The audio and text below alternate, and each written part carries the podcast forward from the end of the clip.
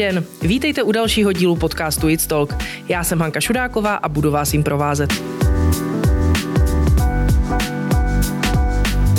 Už je to pár měsíců, co si každý z nás může na internetu hrát s umělou inteligencí. Můžete zkoušet tvořit obrázky nebo třeba texty. Poprvé tak i like jako já vidí a je upřímně řečeno fascinován tím, co umělá inteligence dokáže a zároveň si nutně klademe otázku, jaké výzvy nás ještě v souvislosti s jejím praktickým využitím čekají. Můj dnešní host, Petr Šmít, se touhle technologií zabývá podstatně déle než já a právě si jejím využitím taky vytvořil produkt, díky kterému jeho firma Pekat Vision zaujala nejen zákazníky, ale i investory. A jen pár let poté přišla nabídka na odkoupení celé firmy. Je to skoro rok, co k akvizici došlo a Petr se přesunul do role COO. Za poměrně krátkou dobu si prošel celým životním cyklem průměrného startupu. A my se dnes budeme bavit nejen o Petrově budoucnosti, ale zejména o tom, jaké kroky ho dovedly tam, kde dnes i se svým týmem je. Dobrý den, Petře, vítejte u nás. Dobrý den, děkuji za pozvání. A vy s umělou inteligencí pracujete prakticky už docela dlouho a s jejím využitím jste vybudoval i úspěšný produkt a firmu, o které se tu dnes budeme bavit. Tak jenom tak rychle, můžete nám říct, jaká je vaše predikce pro naši budoucnost s AI? Dočkáme se té vzpoury strojů? Eh, velmi dobrá otázka. Eh, celkem se nad ní přemýšlel. Myslím si, že tam je určitá paralela uh, s průmyslovou revolucí, kdy uh, vlastně byla automatizovaná fyzická práce a uh, lidi měli, řekněme, oprávněné obavy, co ty stroje vlastně budou dělat, co se s nimi bude dít. Dokonce tam v jistém období docházelo k rozbíjení strojů a podobně. První vlaky, když z nich šla ta pára, tak, tak někteří lidi měli dojem, že to je nějaký ďáblův stroj a, a měli z toho strach. Samozřejmě ty, uh, ty stroje se používaly na mnoho dobrých věcí, určitě i na mnoho zlých věcí. Uh, určitě ty stroje měly z začátku spoustu chyb a došlo k mnoha neštěstí, neštěstím, uh, ale vlastně jsme se s ním zžili a lidi si na ně zvykli. A myslím si, že úplně něco podobného se, se bude dít teďka s tím rozdílem, že neautomatizujeme fyzickou práci, ale řekněme naši mentální práci a bude se dít úplně to stejné. Takže hmm. dá se použít na dobré i zlé věci, ale zvykneme si na ní a budeme ji používat naprosto běžně. Paráda, tak díky za tuhle predikci. Teď se od těch eh, skoro až filozofických otázek dostaneme k té vaší vlastní historii s umělou inteligencí. Kdy jste se o ní vlastně začal sám aktivně zajímat? Kdy jste začal tohle téma řešit? Hmm, tak uh, mě vlastně uh, k tomu tématu uh, vlastně dovedla vysoká škola. Já jsem studoval na Masarykové univerzitě fakultu informatiky a mě vlastně zaujaly předměty, které, eh, řekněme, eh, které vyučovaly nějaké, řekněme, algoritmy inspirované biologickými procesy, jako jsou třeba genetické algoritmy nebo třeba neuronové sítě. A vlastně co mě na tom fascinovalo, bylo to, že všechno, že to bylo jakoby v kontrastu se vším ostatním, co počítače dělali. Že, že počítače vlastně uh, vždycky pracují na základě nějakých pevně daných pravidel, uh, co jim vlastně programátor nebo, nebo uživatel vlastně vštípí a ten program uh, pracuje naprosto uh, předvídatelně No ale vlastně tady ty biologické algoritmy e, fungují úplně jinak. Eh, vlastně mě fascinovalo to, že, e, že ten stroj se jakoby něco dokáže učit a na základě toho, co se naučí, potom nějak reaguje a už třeba ani nejsme schopni jakoby až tak dohledat vlastně, proč reaguje tak, jak reaguje. A tak nějak mi to připomínalo třeba živé organismy e, a vz, velmi vzdáleně třeba nějaký proces učení nějakého dítěte. Mm-hmm. A e, já vím, že na jiných univerzitách, jako třeba na některých univerzitách v Praze eh, se v té době učilo, že eh, třeba neuronové sítě, že nemají budoucnost. Dokonce k tomu i nějaký matematik, tuším, se snažil udělat důkaz, že existují algoritmy, které prostě neuronové sítě předčí, že je to sice krásná teorie, ale, ale víceméně nemá, nemá význam a nemá budoucnost. Já jsem se naštěstí o tomhle nedozvěděl, takže, takže jsem je studoval a potom jsem se snažil i později uplatnit v praxi. No ale uh, každopádně řekl bych, že velký, velký zlom přišel v roce 2012. Um, ehm, ona je totiž taková soutěž, která se jmenuje ImageNet a uh, tam jde o to, um, že týmy soutěží, uh, jak aby vytvořili co nejlepší algoritmus, který rozpozná, co je na obrázku, jestli tam pes, kočka, letadlo, mm. hrnek nebo úplně něco jiného. A vlastně do té doby, řekněme, byly určité přístupy, které měly nějaké nic moc výsledky a fungovaly většinou na právě nějakých pravidlech, třeba nějakém statistickém měření obrázku a podobně. Ale v roce 2012 právě Alex Křižněvský a kolektiv přišli, řekněme, s upravenou neuronovou sítí, jmenovalo se konvoluční neuronová síť a úplně zbořili dosavadní výsledky, vlastně naprosto překonali všechno, co do té doby kdo, kdo dosáhl a tím vlastně znovu neuronové sítě získali na své popularitě, která už od té doby naštěstí neustala, tak jak se už několikrát v historii stalo, ale, e, ale víceméně pořád e, ta popularita stoupá. Teďka už vidíme, kam jsme se dostali od té doby. Hmm. A kdy jste tam začal, kromě toho zajímavého technického potenciálu, vidět i ten potenciál biznisový? Hmm. Uh, vlastně uh, Vlastně mě to, eh, mě, eh, mě ta technologie fascinovala a eh, vlastně jsem si s ní hrál a různě jsem ji studoval vlastně od toho roku 2012 a právě mě lákalo to do nějakého biznisu přetavit. Říkal jsem si, bylo by skvělé, kdyby se to uplatnilo v praxi. Ono přece jenom ještě v, té, v tehdejší době to praktické uplatnění tam moc nebylo. Hmm. A já jsem se vlastně z několika ještě kolegy dal dohromady a hledali jsme, hledali jsme využití a e, zkoumali jsme různé věci, jako třeba, že bychom mohli dělat e, startup na automatické otevírání dveří, které rozpoznají obličej člověka, hmm. e, nebo nějaký hardware, který se dá e, aplikovat úplně na cokoliv, že může třeba snímat jako měření teploměru nebo já nevím, rozpoznání obrazu třeba pro bezpečnost domácí a podobně. A zkoušeli jsme všechno možné, až jsme dostali nějakou zpětnou vazbu, že v průmyslu je takový problém eh, s automatizací eh, takzvané vizuální inspekce, čili kontroly kvality a uh, že tam by si ta technologie mohla hodně hodit. Mm-hmm, no? mm-hmm. Takže to nás v podstatě vedlo, vedlo tady k vykročení tímhle směrem. Mm-hmm. Kdy jste se tedy do toho podnikání, a tehdy už to bylo podnikání, uh, s kolegy pustili? No, uh, začali jsme, eh, myslím, to bylo ke konci roku 2016. Uh, eh, ještě to nemělo žádnou právní formu a jak říkám, hledali jsme, hledali jsme ten směr. Uh, dokonce jsme i objezdili uh, nějaké uh, fabriky v USA, navštívili jsme nějaké veletrhy a hledali jsme vlastně, jak na to jít. A Měli jsme spoustu nápadů samozřejmě hmm. a eh, ty nápady nás vedly, řekněme, ode zdi ke zdi. Eh, eh, já jsem prosazoval hodně, že bychom měli, že bychom měli pracovat na softwaru, na rozpoznávacím softwaru a právě dva moji kolegové, se kterými jsme vlastně začínali, tak tak ti vlastně zase jako hodně prosazovali hardware, jako že by to mělo tam být jako stěžení, ta kamera, která snímá a že ten TV ty přímo v kameře a podobně. A a vlastně, vlastně jsme, jsme měli jako mnoho myšlenek a pak se to tak nějak jakoby vytříbilo na dva tábory a, a dostali jsme se na určitou křižovatku, eh, kdy vlastně eh, ti dva kolegové chtěli dělat hlavně ten hardware a já ten software a, a vlastně jsme nedokázali najít společnou řeč. A do té doby jsme byli hrozně fajn parta a kamarádi a pak to dopadlo uh, tak, že jsme se rozhádali u toho a vlastně jsme se rozešli, ale uh, já to říkám z toho důvodu, že ono je to asi jako důležité zmínit, protože uh, podobný příběh už jsem slyšel moc krát a hmm. já bych řekl, že to je totiž naprosto běžná věc, uh, že jak ten startup uh, hledá, hledá tu svou cestu, uh, tak prostě zákonitě, eh, zákonitě eh, se do toho startupu eh, přimíchají lidi, kteří třeba tam, mm, řekněme, mají co říct k nějaké cestě, ale potom se třeba startup vydá jinou cestou, tak naopak tíhle lidi hmm. už zase jakoby třeba nejsou potřeba nebo, nebo chtějí jít jinak a tak dále. U nás to skončilo tak, že v podstatě jsme se rozdělili a bylo to, myslím, prospěšné pro obě hmm. strany.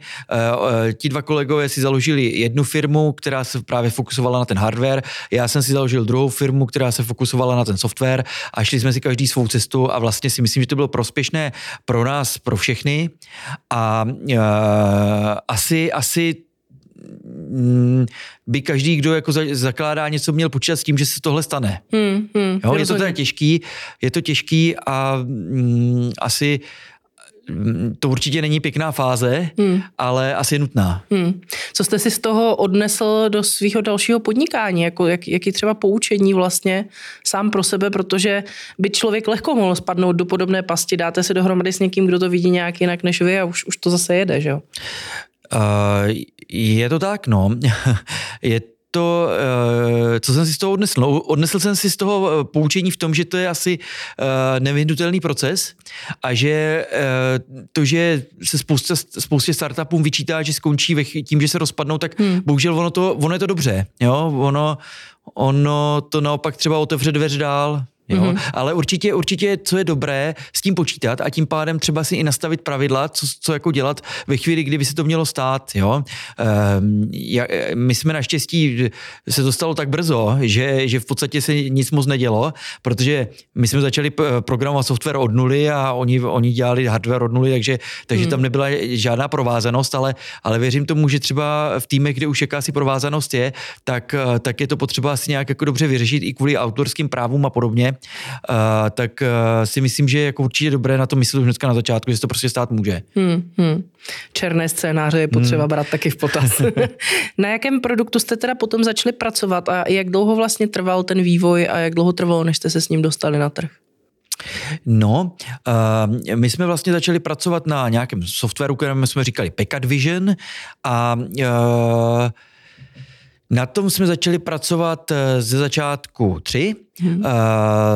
Vlastně já a dva kolegové programátoři, kteří se právě v těch brzkých dobách jakoby přidali a Eh, vytvořili jsme nějaký úplně základní prototyp, vyloženě na, na základě eh, zpětné vazby, kterou jsme získali u, v továrnách u zákazníků a eh, vyloženě na základě toho jsme budovali produkt. My jsme celkem záhy pochopili, že, že pokud chceme hledat defekty, tak nemůžeme hledat jenom defekty, které Eh, se ve výrobě očekávají, ale musíme hledat i ty nečekané. Eh, jenom abych jako to vysvětlil, eh, třeba když se, když se třeba vyrábí LCD display, tak prostě technologie neumožňuje to, aby každý LCD display byl bezvadný. Prostě občas se stane, že, že je tam třeba vadný pixel nebo něco takového. To je prostě nevyhnutelná záležitost, s tím se počítá a je potřeba to odhalovat, takové displeje prostě potom vyhodit. A jenže rozpoznávání takovýchto vad Uh, odhalí jenom ty právě očekávané vady, ale když třeba do toho LCD displeje by padl lidský vlas, uh, tak vlastně je to evidentně vada taky, ale hledání vadného pixelu by ten lidský vlas vlastně nenašlo. Hmm. Takže my jsme, my jsme zjistili, že, uh, že je potřeba vlastně vytvořit ještě druhý přístup a to je hledání nečekaných defektů a tyhle dva přístupy kombinovat. A Eh, na tom jsme, na tom jsme udělali um, velký výzkum, protože, uh, protože uh, většinou produkty nejsou stejné. Jo? Třeba, eh, když zmíním třeba produkty ze dřeva, textilu, kamenen, přírodních materiálů a podobně, tak vypadají pokaždé jinak a hledat vlastně na produkt, který vypadá pokaždé jinak hmm. anomálii je vlastně těžké, protože se nedá porovnávat se šablonou. A e, my jsme poměrně hodně času strávili s tím, než jsme vytvořili algoritmus, který vlastně se dokáže naučit strojovým učením, jak e, předmět má vypadat, hmm. a jaké jsou možné varianty a variability a přesto najít anomálie. A hmm. protože jsme to nakonec eh, zvládli velmi dobře, tak jsme, tak jsme nakonec byli úspěšní, ale to už asi předbíhám. a když jste na trh s tímhle produktem vstupovali, tedy s Packat Vision, hmm. tak bylo asi AI ještě relativně novinka pro ty zákazníky, jak na to reagovali? No určitě to byla novinka. Hmm. Um, Myslím si, že v té době snad existoval jenom jeden startup, který, který dělal něco, řekněme, nějakým způsobem podobného, ale jinak, jinak ten trh fungoval tak, že uh, vlastně zákazníci byli zvyklí, že vezmou nějaký softwarový balík, který má v sobě hromadu předpřipravených nějakých uh, uh, jakoby pravidel a na základě a ty, tyhle pravidla uživatel skládá dohromady a snaží se jakoby automatizovat uh, to vyhledání defektů, jako například třeba pravidlo může být, že uh, já nevím, 90% obrázku musí být černý, hmm. nebo pravidlo že třeba bílá tečka nesmí být větší než 5 pixelů. Jo? Hmm. A takové nějaké přesné pravidla, ale tím se samozřejmě dá hledat co odhalit, ale Kdybych třeba vzal už ten příklad se dřevem, máme dřevo, na něm jsou suky a vůbec mě nevadí suky, které jsou vrostlé, ale vadí mě suky, které mají takový ten trošku okraj a můžou vypadnout, když do nich člověk jako hmm. jako zmáčne prstem, protože nechceme mít díravý nábytek, tak uh, na tohle udělat nějaké pravidlo, kolik má být kde pixelů a jaké barvy, to vlastně nejde. A uh, na to právě uh, se třeba dá aplikovat velmi dobře to AI. No ale ti zákazníci, jak byli zvyklí na pravidla, tak uh, oni oni jako rozuměli, že ty pravidla nejdou aplikovat na všechno, ale na druhou stranu, když třeba systém selhával, tak chápali, eh, které pravidlo jako eh, to způsobuje. Mm-hmm. Když to, když jsme použili AI, které bylo nějak naučené, tak vlastně zákazník měl problém, že nevěděl, dobře, tak odpovídá to sice správně, ale proč to tak odpovídá, jo? Jak my víme, že to bude vždycky takhle odpovídat dobře a tak mhm. dále. Mm-hmm. A ti zákazníci byli nesví a pořád to chtěli do kolečka testovat, jestli to teda vlastně mm. bude fungovat nebo nebude fungovat. A eh, vedlo to teda k, no, k mnoha průtahům na projektech. Že mhm. vlastně, mm-hmm. vlastně ty projekty třeba e, z začátku klidně trvaly rok, než jsme, mm. než jsme vůbec jako nasadili, nasadili software někde. Mm, mm. Mm. Takže asi ne úplně jednoduché uh, prodejní procesy. Jak mm. dlouho vám vlastně trvalo, než byla firma v černých číslech? Teď jste tady mluvil o tom, mm. že už jste vlastně živil lidi, jezdili jste po zákaznících, vyvíjeli jste, dělali jste pilotní nasazení mm. uh, těch projektů, předpokládám ještě uh, jako za, ne za no. peníze, ale, no, ale spíš jste to testovalo. Tak jak dlouho vám vlastně trvalo, než jste se do těch černých čísel dostali? No, tak to je velmi dobrá otázka, protože to trvalo opravdu dlouho a uh, Vlastně uh, byly sice ke, uh, měsíce, kdy jsme se dostali do černých čísel, ale v zásadě dá se říct, že obecně uh, před prodejem té firmy jsme vlastně v černých číslech nebyli. No? a samozřejmě to stálo spoustu peněz a jestli si můžu dovolit takovou odbočku, tak Vlastně ze začátku eh, firmy jsem eh, financoval kompletně firmu já mm-hmm. a eh, já jsem měl našetřené peníze, protože jsem předtím pracoval na nějakých celkem dobrých projektech v Rakousku, mm. takže jsem měl peníze a financoval jsem to. No jo, ale vlastně ono se za x měsíců zjistilo, že mě peníze dochází. Já jsem viděl všechno optimisticky, jak už to prodáme tím zákazníkům hmm. a vždycky jsem si říkal, že to zdržení to je jenom jako teďka zdržení o měsíc a že potom už to prodáme, no ale eh, ono to opravdu nešlo tak snadno. My jsme se eh, vlastně učili, jak dělat ten produkt správně, hmm. do toho jsme vy, vymýšleli ty algoritmy, do toho já jsem se učil, jak dělat prodej, protože já jsem přece jenom eh, vlastně technik, inženýr a, a eh, vlastně jsem nikdy nic neprodával, takže ještě pro mě bylo tohle nové a eh, vlastně peníze začaly potom docházet a já jsem nevěděl kudy kam a eh, dokonce to dospělo do stavu, kdy už jsem neměl na výplaty a jak jsem měl ty dva programátory, jak jsem říkal na začátku, tak jsem jim říkal, že už prostě nemám na výplaty a nevím, co bude dál. A tak nějak jsem očekával, že to dopadne špatně a jsem jim tohle řekl a pak jsem měl domů a pak oni mě najednou volali do auta a říkali mě, eh, Petře, nám to nevadí, my jsme se tady domluvili, že nás to naplňuje a my budeme pracovat i zadarmo. Jo? Ideální zaměstnanci. Což teda musím říct, že neskutečné. Jo? Na, to, že, na to, že třeba ještě v té době jsme vůbec nebyli domluveni, že by hmm. měli mít nějaký podíl ve firmě, jako já to úplně eh, jako před tímhle smekám. Eh, vlastně byli to první zaměstnanci, eh, Tomáš Benda a Petr Pololáník a vlastně tohle, tohle zachránilo firmu, tohle jejich rozhodnutí. A já bych tomu ještě jako řekl jednu věc, Uh, ono totiž ve stejné době ještě se dělo to, že ti dva uh, vlastně kolegové, ti, ti bývalí, uh, oni vlastně potřebovali taky programátory a, a, a oslovili tady ty dva moje mm-hmm. uh, a snažili se je přetáhnout a právě jim nabídli vyšší plát, uh, možnost uh, práce v zahraničí a podobně. A přesto přeze všechno tady tihle dva kolegové zůstali se mnou a vlastně jsme to nakonec rozjeli. Já jsem byl potom hrozně rád, že všechno dobře dopadlo, oni dostali podíl ve firmě a takže vlastně to bylo pro všechny fajn a, hmm, hmm. A, takže to vlastně mělo dobrý konec, ale, ale tyhle okamžiky byly hodně těžké. No ale tím to nekončilo, že já jsem neměl peníze a až poměrně pozdě jsem si bohužel uvědomil, že musíme najít investora, ale hledat investora to není jen tak, to taky trvá dlouho. Hmm. A my jsme vlastně toho investora hledali rok. Přece jenom investoři chtějí taky určitou i když, jsou, i když to venture kapitál a vstupují do rizika, tak, eh, tak chtějí určitou, eh, určitou aspoň nějakou jistotu, že ty peníze úplně nebudou vyhozené a že to bude mít potenciál. A oni chtěli vidět ty první nasazení ve fabrice, že to funguje. A jak, jak jsem říkal, eh, my jsme pracovali na mnoha věcech a navíc, navíc to nasazení trvalo ohromně dlouho.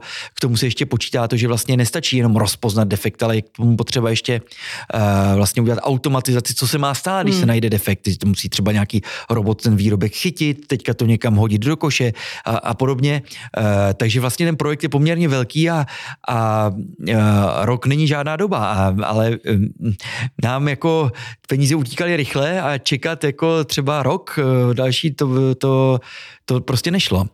A v té chvíli mě strašně pomohl vlastně táta a táta se rozhodl, že, že vlastně na, nám finančně pomůže a rozhodl se tak, že veškeré svoje peníze, co měl uh, vlastně připravené na důchod, tak, uh, tak vlastně vložil do té firmy. Což teda taky je teda pro mě jako, jako jak to říct, obrovská to, to, to je vlastně, to je pro mě něco neuvěřitelného. O, o, vlastně obrovskou poklonu bych chtěl sklonit, eh, protože taťka byl vlastně ve věku už odchodu do důchodu hmm. a místo, aby měl našetřeno, tak, eh, tak měl jednou nulu a dal to do něčeho ohromně rizikového. A, a eh, takže jsem vlastně rád, že to nakonec dopadlo dobře a hmm. teďka vlastně naopak na důchod je zabezpečený, hmm. ale, ale bylo to těžké. Já jsem cítil strašnou zodpovědnost, že ten startup prostě nesmí, nesmí krachnout, uh, protože, uh, protože do toho vlastně uh, vlastně rodina mě do, vlastně velmi pomohla a hmm. teďka svý, svým penězi říká, tohle tohle nemůže krachnout, protože jinak já bych si to do smrti vyčítal uh, hmm. a taky by to vedlo k tomu, že abych si musel jít půjčku a celou, celý život splácet a, a vlastně bych měl starost, že ještě navíc jako jediný syn mých rodičů vlastně uh, bych, bych je vlastně připravil uh, na dost mrzké období v důchodu. Jo? Hmm. Ale tak evidentně jste i, i svého tátu dokázal přesvědčit o tom, že, že vám věřila vlastně, když tady tak spolu povídáme, tak já i já začínám té umět umělé inteligenci nějak víc věřit. To vaše nadšení proto je, je skoro až nakažlivé, takže celkem chápu, že i, že i tatínek a, byl, byl přesvědčen. Ale jak jste sám říkal, vy jste pak vlastně hledal další investory. Hmm. Jak tehdy ta firma vypadala, protože my se, já pořád, jako znovu se musím vrátit k tomu. Mm, mm, mm. Ta doba byla vlastně relativně hrozně krátká. Od toho založení k tomu, kdy jste, dobře, získal toho tu takzvanou investici od Friend, Family and Fools a, a, a pak tu VC investici a pořád vlastně se bavíme o tom, že firmička byla relativně malá. Měli jste pár zaměstnanců, měli jste možná prvních pár platících zákazníků a šli jste, šli jste za VC investory. Jak, jak tehdy ta firma teda vypadala? No, tak eh, to máte pravdu. A eh, měla, ta firma měla vlastně uh, dva programátory, ty kolegy, co jsem zmiňoval, pak, měli, pak měla firma ještě jednoho testera, uh, který, to byl student, který nám chodil jako na brigádu pomáhat, ten mimochodem v té firmě taky až doteď. Hmm. A Uh, potom, potom vlastně ve firmě ještě trošku víc pracoval vlastně rodinný, rodinný přítel, mm-hmm vlastně, uh, vlastně ten, uh, ten, protože měl zkušenosti vlastně s rozjížením uh, nadnárodní firmy, tak, uh, tak, mě, tak mě hodně radil, ale to je všechno. Hmm. A projekty. Projekty jsme na lince měli snad, myslím, jeden, pokud se nepletu. A opravdu jsme měli jenom pár platících zákazníků a spíš to byly dema a piloty. Hmm. Jo? Hmm.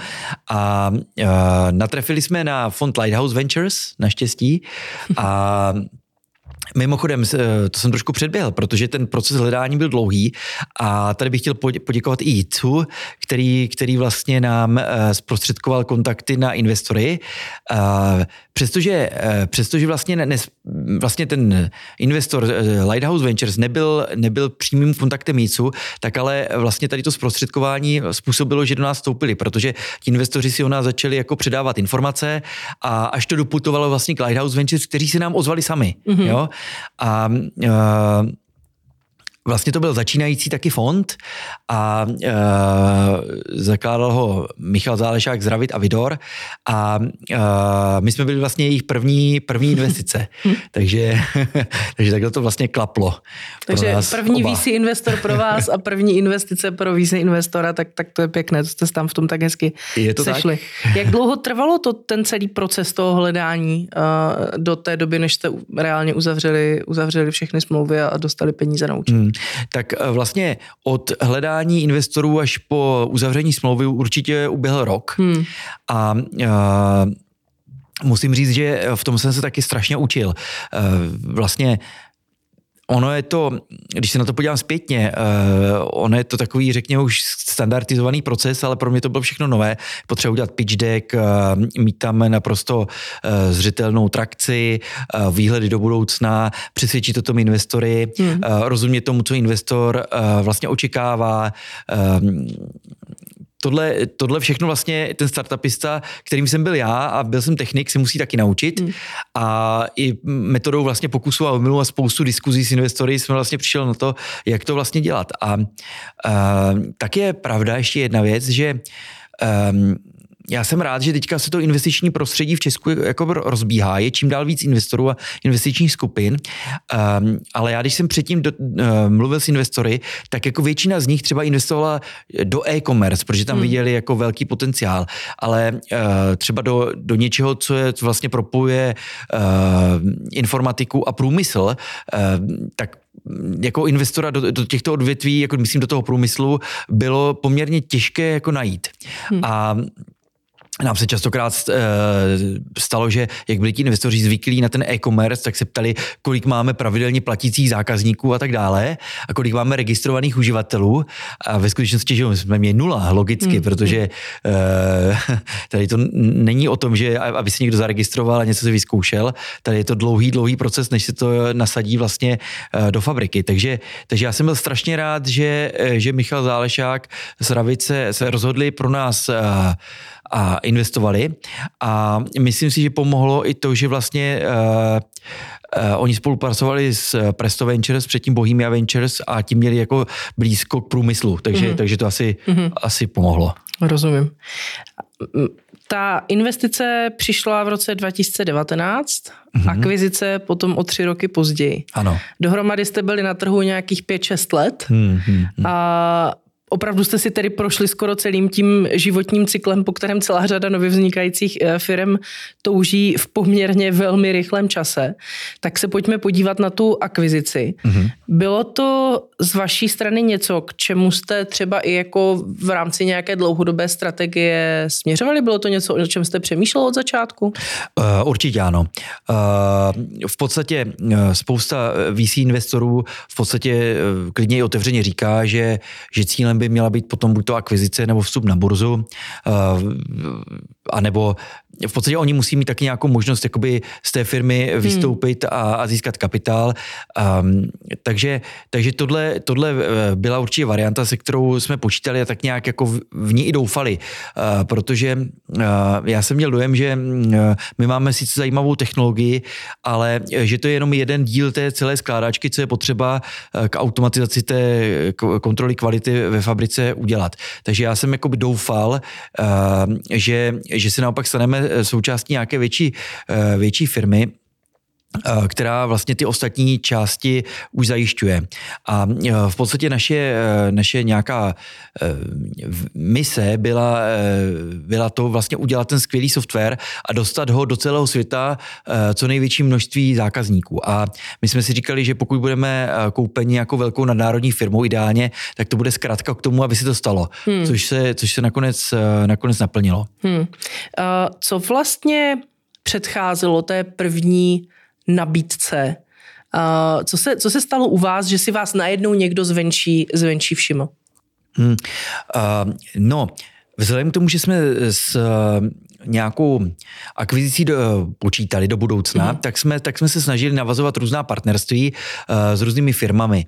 Uh, jako příklad bych řekl, že jsme třeba navázali různé partnerství s výrobcemi kamer, průmyslových kamer, kde se nám jakoby nabízelo uh, propojit průmyslové kamery se softwarem mm. a vlastně dávat už zákazníkovi uh, mnohem větší přidanou hodnotu. A uh, navazovali jsme právě různá partnerství, Skrz našeho eh, pozdějšího investora v Japonsku jsme například navázali s firmou, v partnerství s firmou Toshiba, eh, taky která vyrábí průmyslové kamery. A eh, v podstatě spolupracovali jsme takhle s relativně hodně firmami. A teďka um, Vlastně potom se stalo, eh, stalo to, že v jednom okamžiku jedna z těchto firm eh, nás oslovila, že by chtěli náš software eh, do jejich produktu. Mm-hmm. A bavili jsme se o licencování, ale v podstatě mm, ono to bylo složité jakoby vymyslet, jak to udělat, aby jsme jim přidali zdrojový kód a zároveň se k němu nedostali a zůstalo hmm. nám know a podobně. Takže eh, eh, dospělo to k tomu, že, že firma uznala, že asi jediná možnost je, aby nás koupili. Hmm. A, a vlastně při, přišli, přišli s nějakou nějakou nabídkou, že by nás koupili a v té chvíli, eh, v té chvíli uh, se vlastně spouští nějaký proces. Jo? Uh, my jsme byli pro, protože jsme si všimli jedné věci a to, že, že tady ten trh se, řekněme, konzoliduje. Že velcí hráči kupují ty malé, častokrát právě kvůli technologii a my jsme si říkali, no tak dobře, ale pokud my se nenecháme koupit teďka, tak velcí hráči nakoupí třeba ne tak dobré filmy, ale prostě hmm. naše konkurenty a už potom třeba u nás nebude zájem a my nedokážeme už ten obchod rozběhnout, protože oni právě budou mít to kompletní portfolio uh, a my ne, my budeme mít jenom tu, tu jed, ten jeden díl skládačky. A takže eh, jsme byli naklonění tomu prodeji a eh, tím pádem jsme udělali vlastně to, že jsme oslovili spoustu hráčů v oboru mm-hmm. a vlastně začalo takové poměrně, už bych řekl, moc fajn kolečko, eh, kdy za námi, za námi lítali firmy eh, se bavit o možné akvizici. Já vás ještě zastavím. No, no. Jak se jako dává vědět ostatním hráčům na trhu, že jste jako kmání, jo? Jako, protože to, je, to jsou takový trošku námluvy, mm-hmm. takže to se napíše tak nějak nenápadně někomu, koho znáte, nebo se to oficiálně vyhlásí do světa, hele, jsme otevření k akvizici. Jak to vlastně funguje? no, já bych řekl, že je potřeba, aby, aby jako někdo měl opravdový zájem o nákup hmm. té firmy, protože udělat to bez tohoto, tak to je cesta do pekel, hmm. protože, eh, jak se říká, startup se neprodává, startup se kupuje. Hmm. Kdyby jsme přišli s tím, že eh, chceme prodat startup, tak je to velmi špatný signál, znamená to, že už tomu nevěříme hmm. a vlastně naopak by nás nikdo nechtěl. Ehm, velké firmy mají většinou eh, takzvané M&A oddělení, Merchant Acquisitions a mají nějaké plány třeba uh, do budoucna, co by, co by chtěli, nebo do jakých třeba technologií by chtěli investovat nebo do rozvoje kterého trhu a tak dále.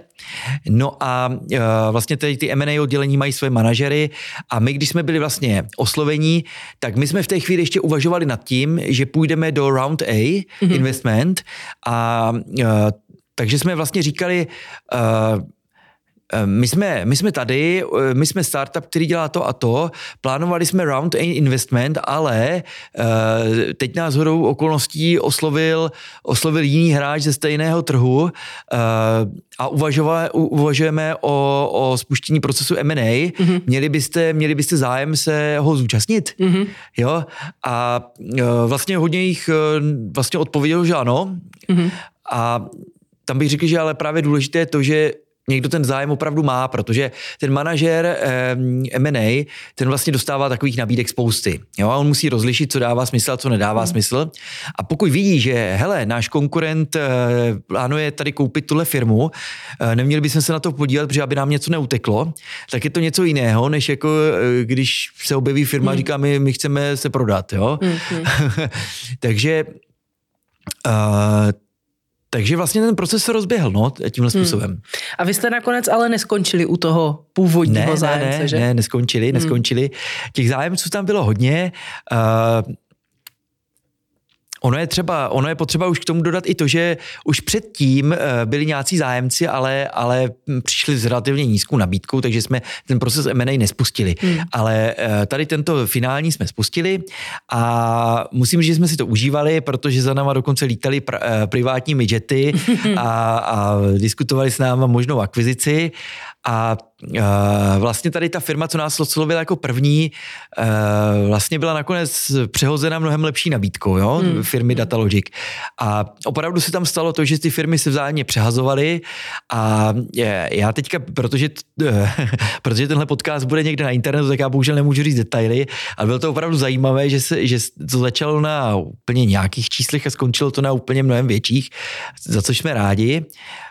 Protože uh, jinak vlastně Jinak vlastně by tak, taky to mohlo se stát to, že bychom řekli, no tak uh, nedává to smysl investorům a tím pádem vlastně to nakonec stejně neprodáme hmm. a půjdeme do round A. Hmm. Ale vlastně uh, ta cena vystoupala natolik, že vlastně uh, to splnilo očekávání investorů a, a dostali jsme povolení. A, Jasně. Jo. Byly tam ještě nějaká jiná kritéria, která jste brali v úvahu, kromě té ceny? Hmm, určitě.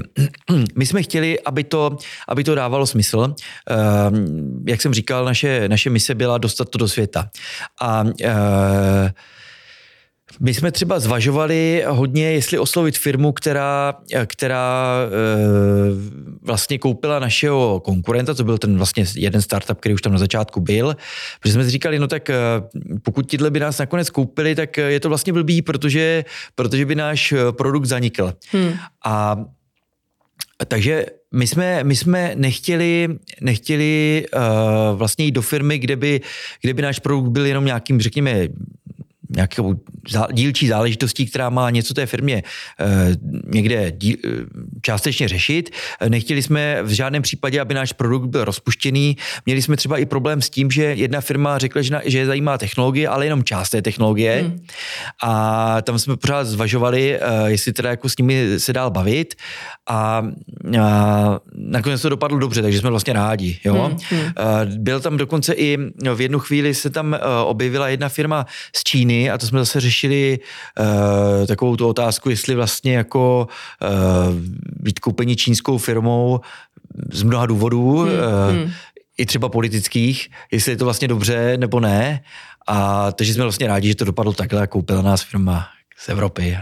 Co, co bylo na tom celém procesu za vás nejnáročnější? I tom následném, když už jste si teda vybrali, už jste si plácli hmm. s Datalogicem, tak... No, tak uh, tam byla ještě velmi náročná věc a to je due diligence. Hmm. Uh, due diligence to je v podstatě nějaký audit uh, před uh, daným uh, prodejem firmy a my jsme si plácli s Datalogicem a teď měla přijít due diligence a oni připravili neskutečně náročnou technickou due diligence, že jsme vlastně si najednou vědomili, no jo, ale vlastně my jsme si sice plácli, ale možná to tak vlastně úplně neplatí, uh, protože možná pokud nesplníme tady nějaké kritéria technické due diligence, tak to vlastně celé padne. A my jsme strávili uh, měsíc v Boloni, eh, kde jsme, kde jsme test, kde vlastně oni testovali náš software a proběhlo tam nějakých, víc, vím, že víc než 500 různých testů a eh, srovnával se náš software právě s konkurencí. Uh, asi nemůžu říct kterou, ale v podstatě, řekněme, na trhu byli dva významní hráči a vlastně oni nastavili, že my musíme, s, my musíme vlastně když to řeknu zjednodušeně, být stejně dobří jako ten lepší vždycky v z těch dvou, hmm. jo, hmm. v každém testu. Takže to nám připadlo jako naprosto šílené, ale uh, nejdřív, nejdřív to vypadalo, já, já jsem byl strašně nervózní, všichni jsme byli nervózní a Italové byli hrozně přísní a teďka měřili tam každou setinku a desetinku procenta, jestli máme lepší výsledky a potom, když už, když už uh, najednou 100, 100 testů dopadlo, jako že jsme byli lepší než konkurence, tak už rozstáli a uh, už tak nějak jsme si říkali, no, tak kdyby možná něco jsme nebyli lepší, tak, uh, tak už by to třeba odpustili a oni už potom vypadali spokojeně. Ale těch 500 testů teda opravdu proběhlo hmm. a uh, my jsme teda tam potili krev, to jsme byli zase v těch třech lidech, tak jak úplně na začátku firmy, tak jsme spolu byli tam v jakémsi mini apartmánu v Airbnb a, a v noci jsme se připravovali vždycky na další den testování a po měsíci jsme úplně vyštěvení odjížděli domů a tak jsme byli rádi, že to dobře dopadlo. Předpokládám, že potom nastaly i nějaké oslavy, když to dobře dopadlo.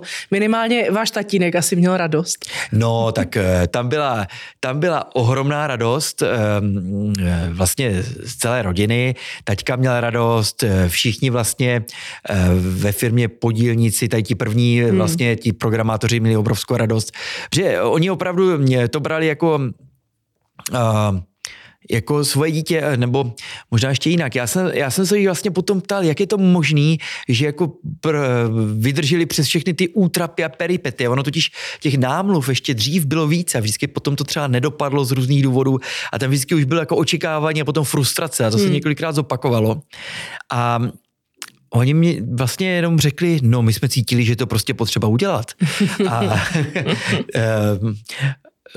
vlastně, vlastně ukázali neskutečnou loajalitu a, a myslím si, že vlastně se ukázalo, že ten tým to vlastně že ten tým byl tak strašně důležitý a ten, tím, že jsme byli tak, tak sehraný tým a tak jsme drželi spolu, tak uh, to vlastně převážilo. Uh, což je mimochodem zajímavý, uh, my nabíráme do firmy lidi vždycky jenom podle toho, jestli budou pasovat do našeho týmu mm-hmm. a až na druhém místě jsou teprve nějaké technické schopnosti. A myslím si, že tady tady vlastně je důkaz toho, že to je uh, takhle asi hmm. správné dělat. Ano, ten culture match je tam, je tam potřeba. Jo. Jak teď vidíte vlastně budoucnost Pekatu, protože vy tam teď působíte dál už vlastně jako v roli zaměstnance, hmm. kam se ta firma bude v nějaké střednědobé vzdálenosti dál rozvíjet? Tak, uh, bude tam mnoho směrů, které, které vlastně budeme dělat.